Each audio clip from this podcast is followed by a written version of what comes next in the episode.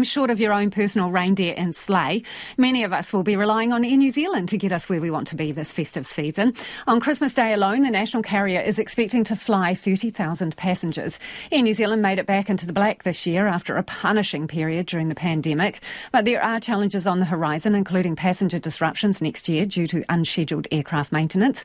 Joining us now in the studio is CEO Greg Foran. Kia ora. Kia ora.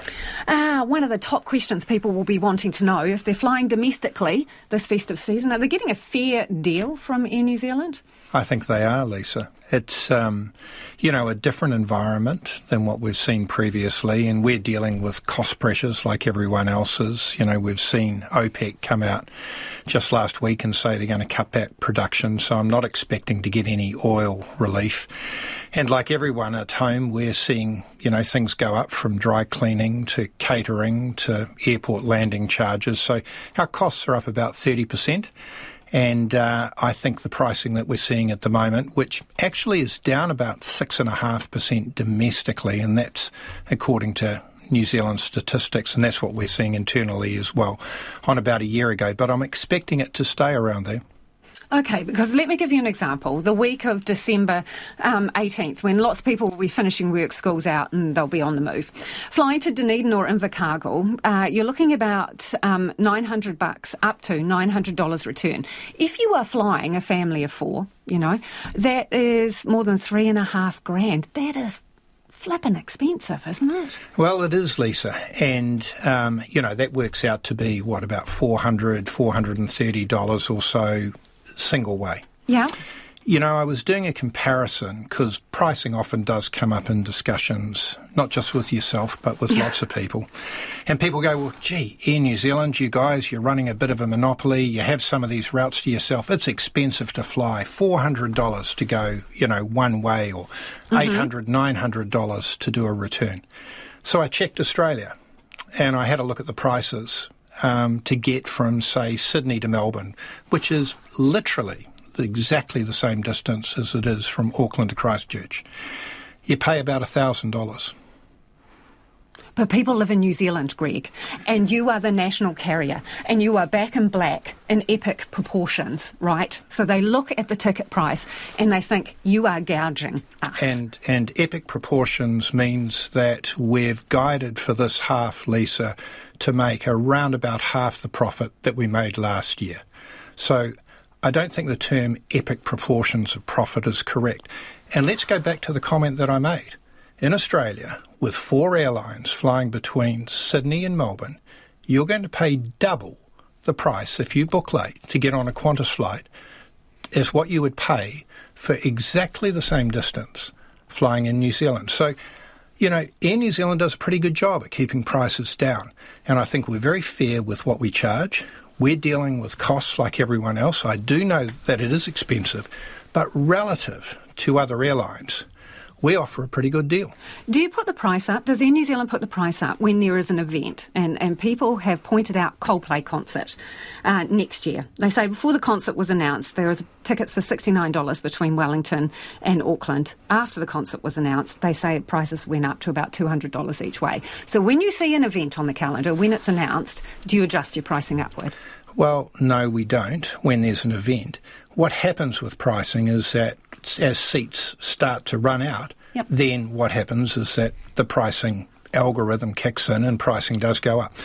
You know, if the Coldplay concert isn't a success, then the pricing will stay down because people won't be going there and, you know, there won't be a shortage of seats. So it's not driven by an event, it's driven around it's driven by demand. what sort of demand is yeah, occurring. and the demand is driven by an event. So the algorithm works to price more expensively if something is happening. Well, it depends on the extent of the event and it depends how many, you know, seats are available at that particular time. And you think that's fair? Absolutely. Okay. You don't, you know, you don't run an airline based on saying, well, I'm going to get as many planes as I need for Christmas week. You base it on what you think you're going to need during the year, and at times you're going to be a bit under, and at other times you're going to be a bit over. So I do think it's fair. Okay, you mentioned international um, operators and, and what other people are paying. We chose a random week which is March of next year, the 4th to the 12th. And we looked at Air New Zealand's prices compared to other airlines. To Bali, $738 Air New Zealand. Qantas, $1,294. LA, Air New Zealand, 1741 Air Fiji, $952. Nadi on Air New Zealand, 837 Fiji Airways, 687 Chicago, Air New Zealand, 2,035 uh, and American Airlines, 1,676. I could carry on the list. You are charging more than basically all these operators to fly the same route. Are you not competitive with those big players? We are competitive, and you know, as I said, fares have come down. And if you have a look at New Zealand Statistics Department, they've come down about sixteen and a half percent, and that reflects what we're seeing as well. There were some there that you mentioned. I can recall the one on Qantas you mentioned. I think mm. we were considerably cheaper. There are others there where we're slightly more expensive. There are others where we are maybe a couple of hundred dollars more expensive. It will depend on how many seats are available on that particular day on that particular flight. And I think most listeners know that you get on that site and you can hunt around and you can find some flights that are considerably cheaper than others and that plays out domestically and internationally. This isn't like heading down to a supermarket and buying Kellogg's cornflakes. It's more akin to, I guess, buying a fresh item which may go out of stock quickly. So prices will vary, but I would say to you that I'm pretty comfortable with where we sit with prices, and we need to be because if we're not competitive, we can't fill the planes up. At the start of this year, you told me uh, that you expected prices to go down in about 18 months. That puts us at mid next year. Do you stand by that forecast? Um, look, once again, it will depend on what's happening. You know, we didn't have a outbreak in the Middle East when we spoke earlier on this year. No. So what you're now seeing, as I mentioned, is that OPEC have come out. They've, you know, said we're going to cut production. Fuel's a big part of our bill.